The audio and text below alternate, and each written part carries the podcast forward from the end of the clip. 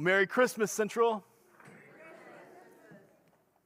So good to see all of you this morning. You know, I don't know about you, but I was uh, just kind of buzzing after last. Well, there we go. Uh, whew. So excited after last night's Christmas Eve service. And, you know, I got in the car and I told my family, we got to wait a whole nother year till we get to do that again. you know, it's just, it's such a special time. And I'm so glad for this morning because we got to wait about 10 years until we get to do this again. It's very special, you know, to be able to come together on Christmas morning and just celebrate our Savior. You know, one of the things that we want to do as a, as a church family is uh, be able to take the light that's been given to us and be able to share the good news of Jesus throughout the year. And so, one of the ways that we try to equip each other and hold each other accountable to do that is our impact groups. And so those, those are getting ready to start in the new year. So I encourage you to, to sign up for one of those, be a part of one of those, build relationships with, with other people here, and then also just grow in our knowledge and understanding and application of, of God's Word.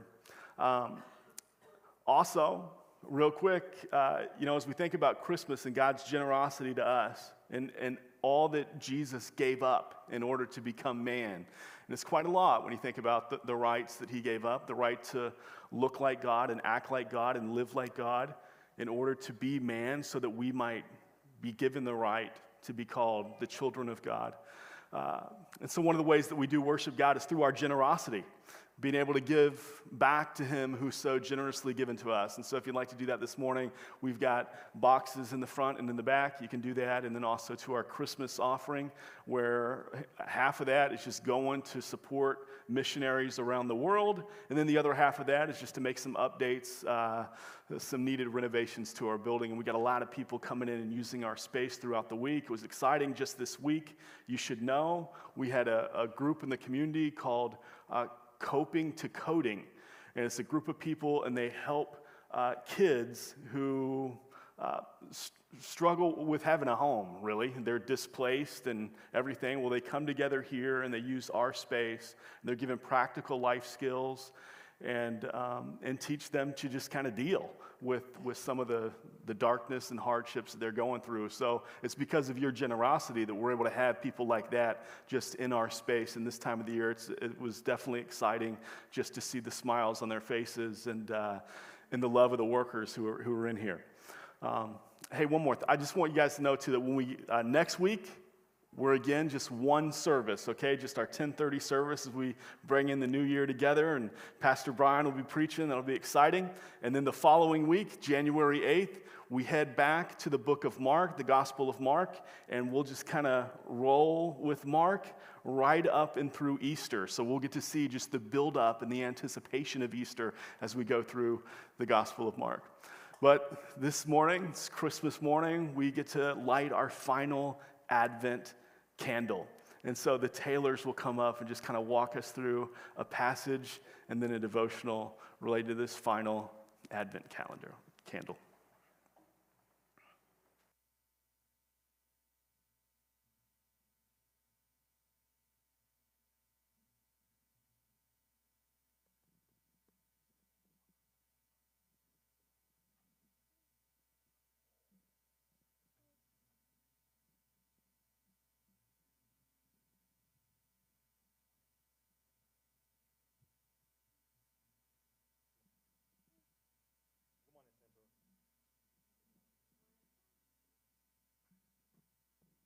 Um, so with the Taylor family, um, first off, Merry Christmas. um, so I'm Daryl. This is Mariah, Hannah, Sarah, my wife Jasmine. You all know. And little Kayla, she sleep today. It's a rarity, but she's here. Um, so, right, here you go.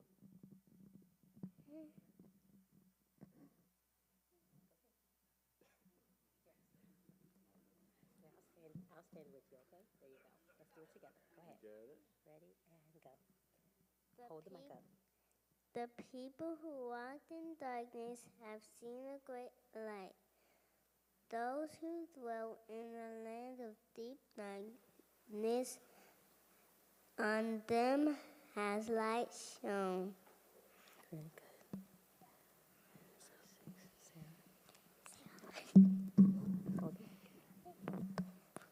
For to us a child is born, to us a son is given, and the government shall be upon his shoulder, and his name shall be Wonderful Counselor, My God, Prince of Peace.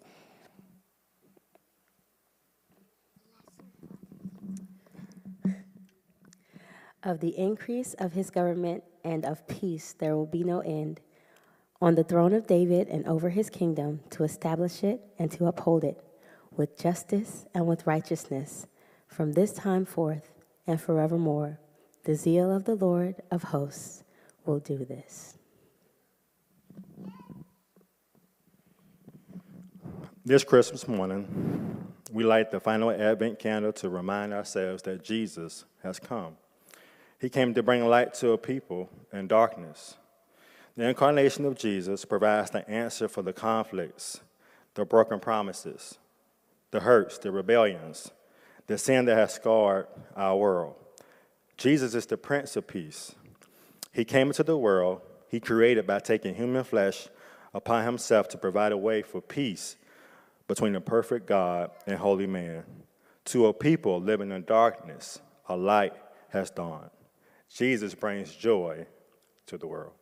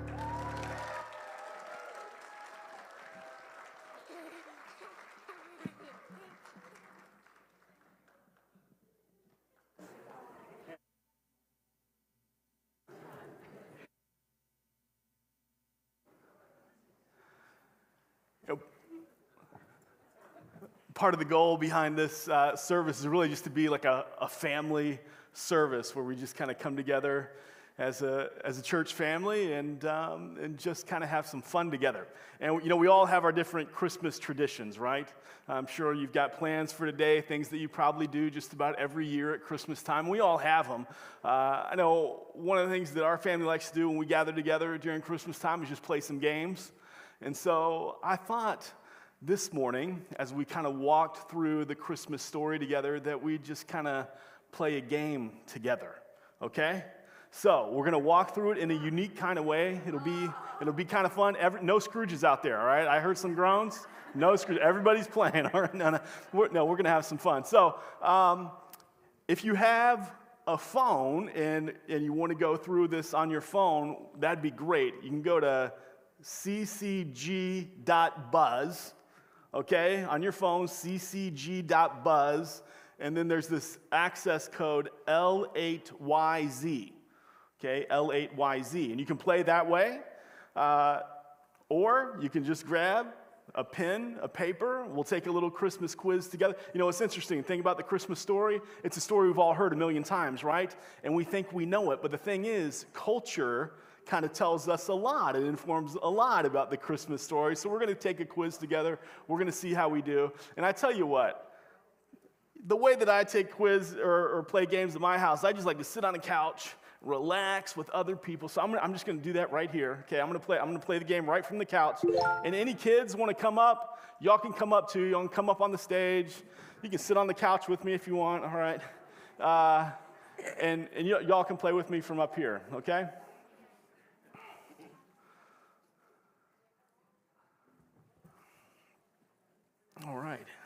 Yeah, we can make room. All right. All right. Maybe, maybe some of y'all can just kind of come around here, all right? oh, Merry Christmas, everybody. Everybody looks so Christmassy, so beautiful today. It's great.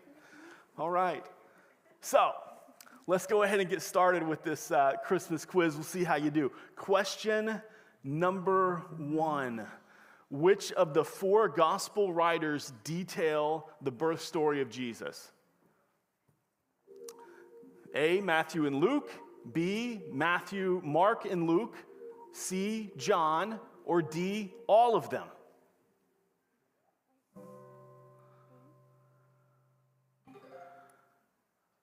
All right, we got about half of you got that one. Matthew and Luke. That was the right answer. All right, and the way this works, the faster you get the answer in, the more points you're going to get. Okay, obviously you got to get it right, but um, but that's how that works. And there we go. We've got Rudolph is playing. That's great. Um, the elves down there, uh, yeah, they don't know the Christmas story too well. Uh, but anyway, um, yeah, it is, it is Matthew and Luke. You know, Mark's uh, gospel, if you remember, uh, if you've been with us, Mark's gospel begins with a promise a promise of one who will prepare the way for Jesus, a promise that would be fulfilled by John the Baptizer. John's gospel, he begins by going all the way back to the very beginning, before the beginning began. And so and he tells us that Jesus is the pre existent one. So, yes, it's Matthew and Luke who give us actually the birth story of Jesus. So, you're going to have to be reliant on your knowledge of Matthew and Luke this morning to pretty much answer the rest of these questions. So, with that, let's go ahead and get to question number two Who told Mary and Joseph to go to Bethlehem? A, the star, B, their parents, C, the angel, or C, Caesar Augustus? What do y'all think? Angel. Okay. All right. A lot of the kids are saying the angel, but the right answer is D, Caesar Augustus. Good job. Yeah, Caesar Augustus. We're told in the, let's see, how did y'all do on that one? I'm not seeing percentages. Uh, we're told in the second chapter of Luke's gospel that Caesar Augustus is the one who issued a decree that everyone had to go back to their hometown, their town of lineage, and Joseph, being from the town of David, the town of Bethlehem, that's where he had to return. And so it was Caesar Augustus who, who gave the decree and essentially told the people to go back. All right, next question. How did Mary and Joseph travel to Bethlehem? A, Joseph was walking and Mary was riding on a donkey. B, they both walked. C, on a camel. Or D, we don't know. We don't know. We don't know. The walk. Okay. Uh, there was a lot of A and D on the stage. The right answer is D. We don't, we don't really know. The Bible doesn't really tell us how they got there. Yes. Your Christmas card may not be right. You know, we just, we don't really know. We're just told they got there. And, you know, one of the things we do know is that Joseph was very, uh, and Mary, they were just starting out. They were young. They were poor. They might not have owned a mule. They may have. But at the end of the day, we just don't know. So let's get go ahead and go to the next question. When Joseph and Mary arrived in Bethlehem, the innkeeper's actual words were A, why didn't you make reservations? B, please use my stable. C, none of the available options. Or D, there is no room for you in the inn. There's no room for you in the inn. So D is very popular here. There's no room for you in the inn. But the right answer is actually C.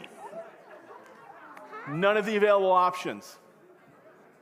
In fact, when they make it to Bethlehem, we're not even told that Mary and Joseph actually met the innkeeper. Okay? They, they're just, we, we don't even know. You know, everyone's in there. Bethlehem's a small town. There's probably only one inn in the town, but yet a lot of people have a lineage of Bethlehem, so it's probably overcrowded. Uh, Mary and Joseph might have heard just from uh, people in the town that, hey, there's no room in the inn. Uh, yet the innkeeper's not even in the scripture. So, no, uh, if, if he said that, we have no record of it. All right? next question.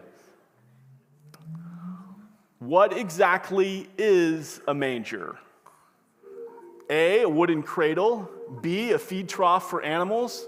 C, none of the available options. Or D, the place where animals slept.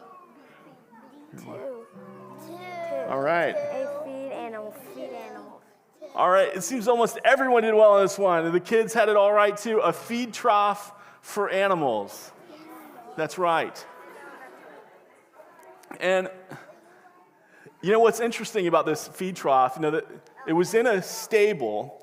A stable in those days was often just a, a cutout in the hillside of Bethlehem. So it's almost like a cave. And the, the manger, in, uh, the feed trough for animals in those days was often made of limestone, okay? So it wasn't even made of wood, most likely. Um, the last place that you'd ever want to start a fire in those days was a stable because everything could catch on fire. Uh, you know, we have these Christmas cards again with all these animals neatly and nicely sitting around, you know, baby Jesus in this wooden cradle. Um, they're not actual photographs. Uh, it, it, you know, it, it probably didn't look a lot like that. It was probably noisy and scary and confusing, probably lonely, probably smelly.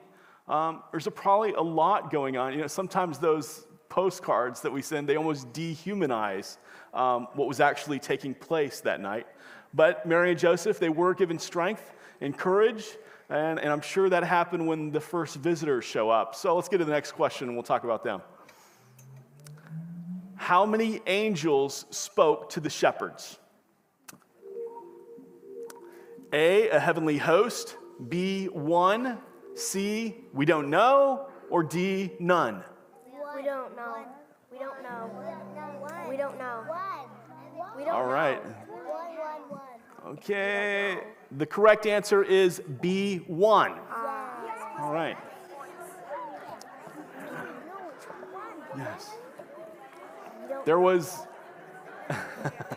there was one, an, one angel that came and delivered the message to the shepherds and, and uh, told the shepherds where, where uh, they could find Jesus and the sign that they were to look for in, in locating Jesus and how they could identify Jesus.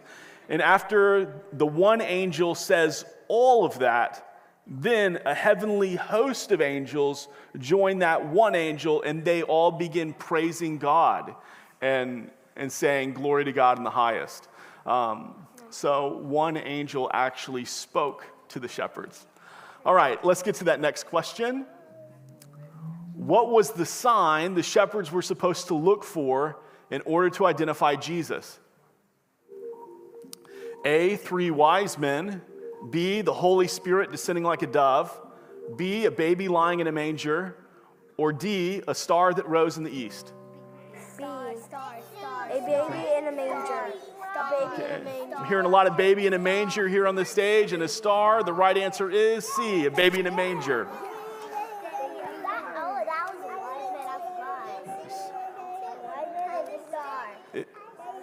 You know, it would have been an effective sign because uh, probably the only baby, there's, you know, probably a lot of infants in Bethlehem at that time, but probably the only baby in, in Bethlehem that would have born been born in such humble, poverty stricken conditions that night that you would find him out in a cave, lying in a feed trough with animals and everything. I mean, it's quite a scene. So, yes, that was the identifying sign.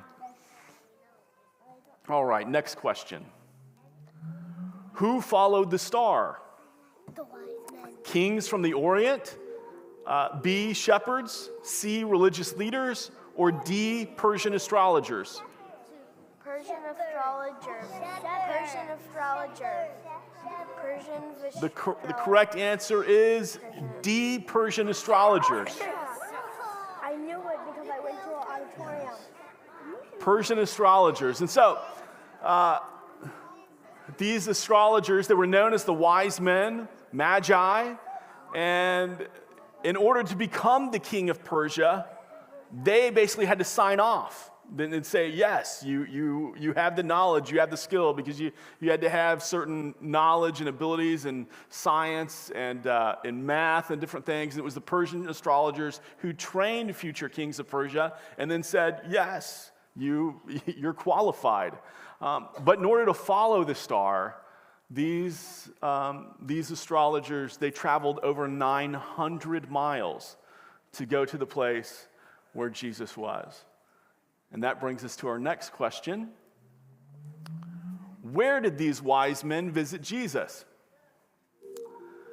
Uh, when Joseph and Mary fled to Egypt, in the temple courts, in a house where Joseph and Mary were staying, while Jesus was lying in the manger. Um, second, second one. No. Second All right. The correct answer is C, in the house where Joseph and Mary were staying. in the house where Joseph and Mary were staying. All right. About a toddler. So we'll, just, we'll go ahead and we'll go to the next question. Who do we know was present when the wise men came to visit Jesus? A, Mary and Jesus. B, Joseph, Mary and Jesus. C, Joseph, Mary, an angel and Jesus. Or D, Joseph, Mary, shepherds and Jesus. Correct answer. About 28% of you had it. It was Mary and Jesus. So the Bible just tells us that when the when the wise men got there, that uh, Mary, they saw the child with his mother Mary. Uh, maybe Joseph was there. The Bible just didn't tell us that. He could have been working, he could have been in a carpenter shop or something like that. But what we do know is Mary and Jesus were there. Okay, next question.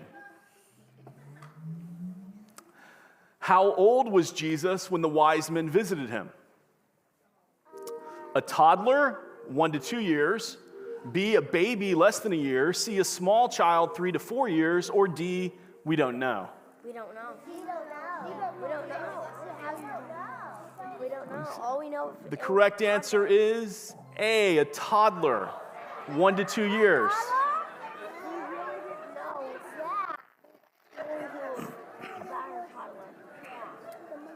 So, this one, you have to do a little bit of deduction in order to get in order to narrow it down and get it just right. But uh, basically, after coming to the house, the Bible says that the, the wise men saw Mary and Jesus, and the word there for child is, is the word is, is not brephos, okay, in the Greek. You, you almost need Greek to help you with this. And brephos refers to a baby okay, like uh, uh, uh, one year or less. Okay, that's what that word refers to. The word that's given is paidion, which means small child. A small child could actually be three or four years, and you could still use the word paidion. However, Herod had given the decree that you have to kill all the babies in Bethlehem, all the boys in Bethlehem, two years old and under. And so from that, you're able to deduce that Jesus was between one and two years old based on the language of the text and the order given by Herod. Okay? And so for those of you who got it, well done. Right? Um, let's see. Let's go, let's go ahead to the next question. What was myrrh used for? Okay, it's one of the gifts from the wise men. What was it used for? A, to embalm the dead. Uh, B, none of the available options. C, as medicine to relieve pain. Or B, as medicine to relieve pain and to embalm the dead. Correct answer is D, as medicine to relieve pain and to embalm the dead. So, you might remember from Mark's gospel. Uh, that Jesus on the cross was offered a drink mixed with myrrh as medicine to help kind of relieve the pain. And he refused the drink. Every, everything that he would suffer from the cross, he would feel every last bit of it. Um, and it was also used to embalm the dead. And so you, you have this uh, almost imagery right in the beginning of Jesus by the gifts he's receiving that he's going to be a king who will one day die and give his life uh, for his people. You also see that in the clothes that he's wrapped in. The Bible tells us he's wrapped in swaddling clothes. Swaddling clothes were death clothes. We talked about this the other week. It's the clothes that were wrapped around, or claws that would be wrapped around someone um, as they're making a long journey in those days, because that'd be very difficult. And in case they were to die on that journey, they would have claws to wrap themselves in. And so, from the gift and the cloth, you already see this imagery that's kind of alerting us that Jesus is a king who's going to die for us. All right. Next question. How did Herod know to look for Jesus in Bethlehem? A, the religious leaders told him. B, Herod followed the star as well. C, the Magi told him. Or D, Herod had the Magi followed. Herod, Herod had the Magi follow. Wait, no. The correct answer, we're pretty split. Uh, the correct answer is A, the religious leaders told him. Okay? So, uh, the, the Magi do show up and ask some questions, but it's actually the religious leaders who give the answer, and they're able to locate uh, Jesus. You know, it's, it's interesting.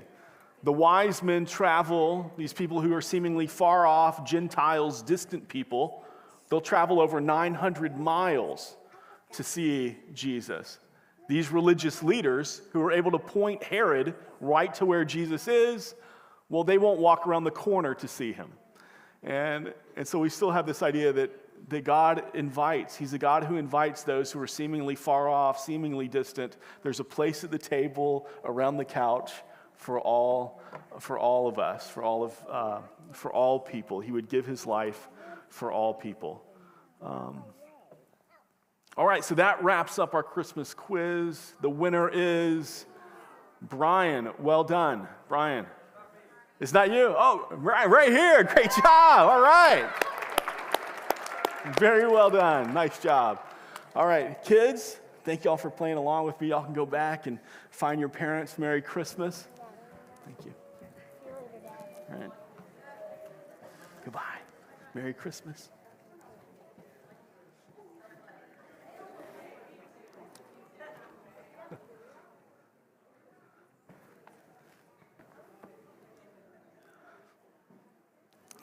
It's interesting when you go through that, isn't it?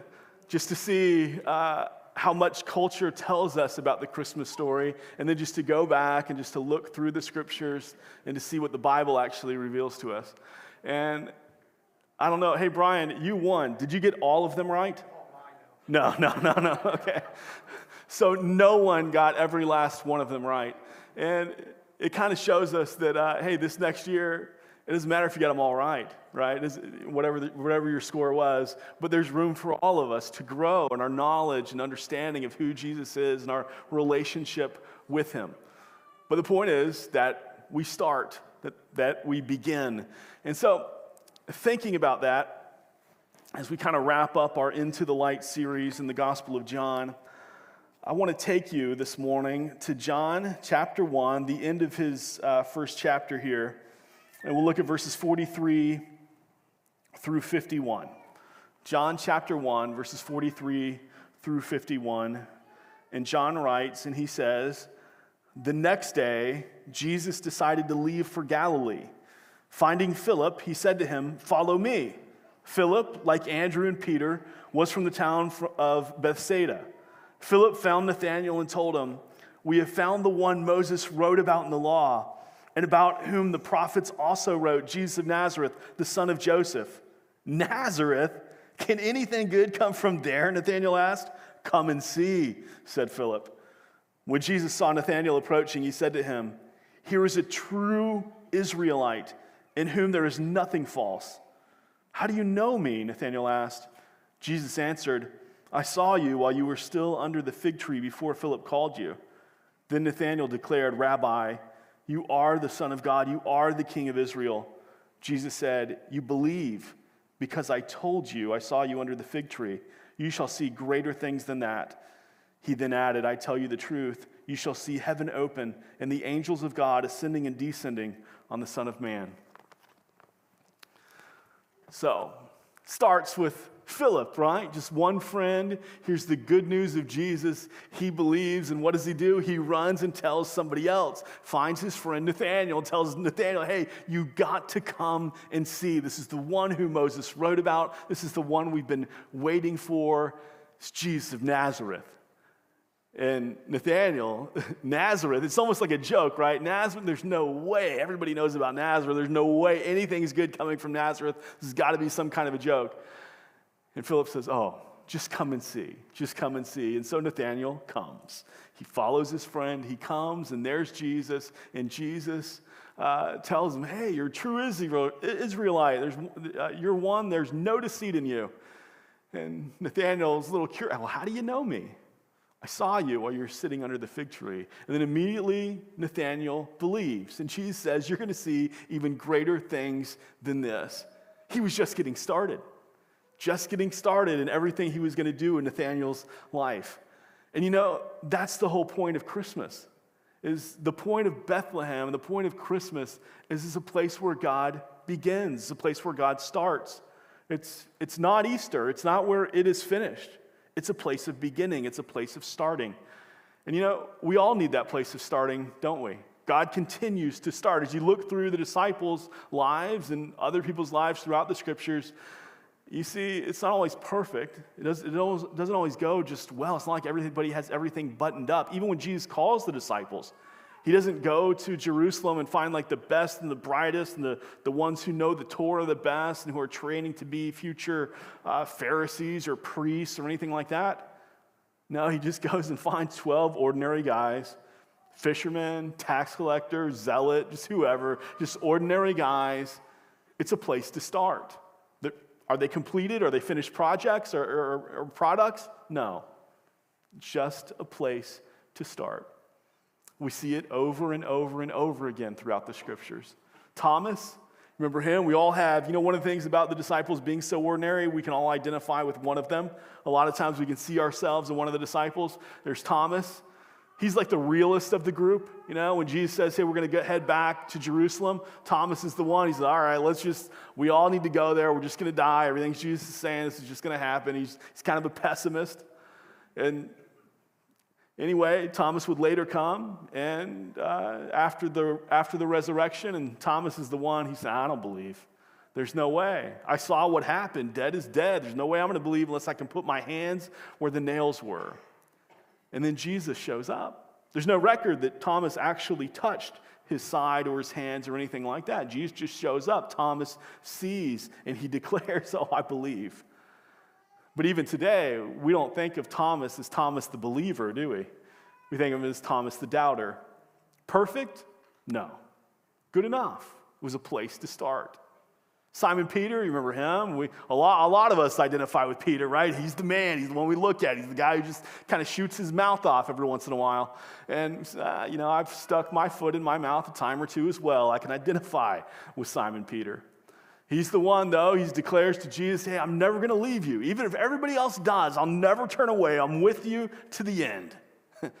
and then, right before the crucifixion, he folds like cheap lawn furniture under the interrogation of a teenage girl. You know? And after the resurrection, Jesus has a special breakfast just designed for Peter. And he calls him and he says, Simon, Simon. Uh oh. Peter knew right then, because that's going right back to square one. You remember there was this other time when everyone's saying, hey, we think Jesus is this person, we think Jesus is this person, we think Jesus is this person. He looks at his disciples, okay, but who do you say that I am? And it was Simon Peter who spoke up and said, You are the Christ, you are the Son of the living God. And Jesus says, Exactly right. And now I'm going to call you Peter because it's on this type of faith that I'm going to build my church. And now they're back at that breakfast, and Jesus calls him Simon. It's almost like you're going back to square one. Simon, do you love me? Yes, Lord, you know that I love you. Perfect? No, not perfect, but a place to start. You see it over and over and over again in the scriptures. We saw it in Mark chapter 5. If you were with us, we, we looked at Mark chapter 5. In Mark chapter 5, there's this scene where Jairus is approaching Jesus. He's got this 12 year old girl who's back at home and she's sick and she's dying. And so he's begging Jesus, Will you come and will you heal my 12 year old girl?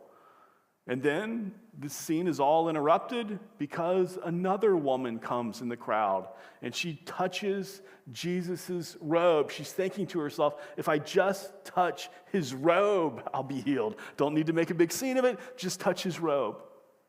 Jesus heals the woman. She has the issue of blood, she's healed. Perfect faith? Was her theology all buttoned up? Did she know have everything down just right? No. But it was good enough. It was a place to start. Then Jairus comes back, and the leaders tell him, Hey, after this delay, it's, it's too late.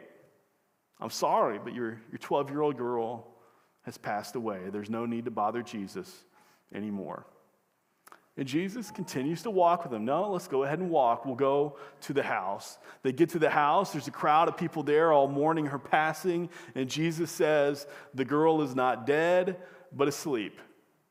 And it almost seems insensitive. It almost seems cruel to say something like this. And the mourners there, they probably don't know what to do and they just laugh. Jesus removes them. He just has a moment with this girl and her family, and he heals her. There's laughter, there's unbelief. We don't need to trouble Jesus anymore. But with Jairus, there's faith. Perfect?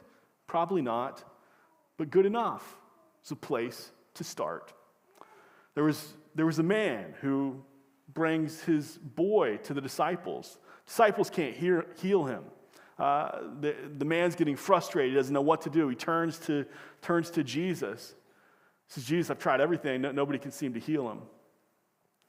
Jesus says, with man, things are impossible, but with God, all things are possible. Do you believe? And you get the idea that the man just turns around, yes, Jesus, I believe. And then perhaps Jesus just looked at him because he knew there was more coming. And then the man said, But help my unbelief. Perfect belief? No. Good enough was a place to start, and Jesus heals his boy. You know, sometimes we think everything's got to be perfect, you know, especially this time of the year, right? Christmas Day, we want Christmas Day to be perfect. Want, hey, let's make sure that everybody's clothes are perfect. We got matching Christmas sweaters. Everyone got to be smiling for the picture, and your eyes are open, and all these things. And hey, we got lunch coming. Who's who's making the casserole? Oh, she can't make that. She messes it up every year. We got to have somebody else make. It, you know, we want it to be perfect. Never is, is it? There's always something that goes wrong. Somebody's eyes closed. Some gift that's supposed to be special gets revealed before Christmas. It's never quite perfect. In our own lives, sometimes we think, you know, once I get this cleaned up, then I'll really follow Jesus. Then I'll invest in Jesus. I, you know, w- once I achieve this or, or make this kind of milestone or get this raise or, or whatever, this job, once I just get everything settled down, once everything is just right, then I'll really invest in that relationship. Then I'll follow him. The thing is, it's never just right, is it? There's always some kind of a mistake. There's always something that needs to be fixed. There's always something that goes wrong. There's always something. And we can always be fixing to get ready to. You know, you've heard, you've heard people say, I'm fixing to get ready. And sometimes we're like that, aren't we? I'm fixing to get ready. I'm fixing to get ready. I'm fixing to get ready. If you're always fixing to get ready, the perfect time never comes. Jesus isn't looking for perfection, He's just looking for a place to start. And Bethlehem is that place to start. It was that place to start where the light, the light shone from Bethlehem, this small nowhere town Micah would write about it Oh, Bethlehem, though you are small among the clans of Judah, from you will rise one who is ruler of all. His origins are from long ago, yes, from ancient times. He's just looking for a place to start in all of our lives as well. So this year, as we celebrate Christmas and all who Jesus is, as we see him not simply as this tiny baby lying in a, as we talked about this morning, a limestone uh, feeding trough, but the pre existent God who spoke all of creation into existence, the one who gave up all those rights of heaven to come down and take on flesh, who would live the life we could never live, who would die on the cross for our sin and rise again, defeating it. We look at him, and it doesn't matter where we're at. None of us got all the answers right, right? None of us have it all together. It doesn't matter where we're at. He's just looking for a place to start so that we can grow in that relationship with Him, our knowledge of Him, and our application of His Word lived out in our lives. Let's pray. Heavenly Father, God, we thank you for Jesus. God, we thank you for your Son. God, who came to a world in darkness. And God, the light shone in that darkness, and God, the darkness did not overcome it. And so, even today, as we look around, and yes, it's still a dark world, but God, your light continues to shine. And this year, Father, I ask that your light would shine through us as your church. God, and we have this promise, this assurance that the darkness still loses, that it will not overcome it. But God, we need your help to live the life you call us to live. So we ask this by the power of your Holy Spirit and the grace of your Son, Jesus Christ.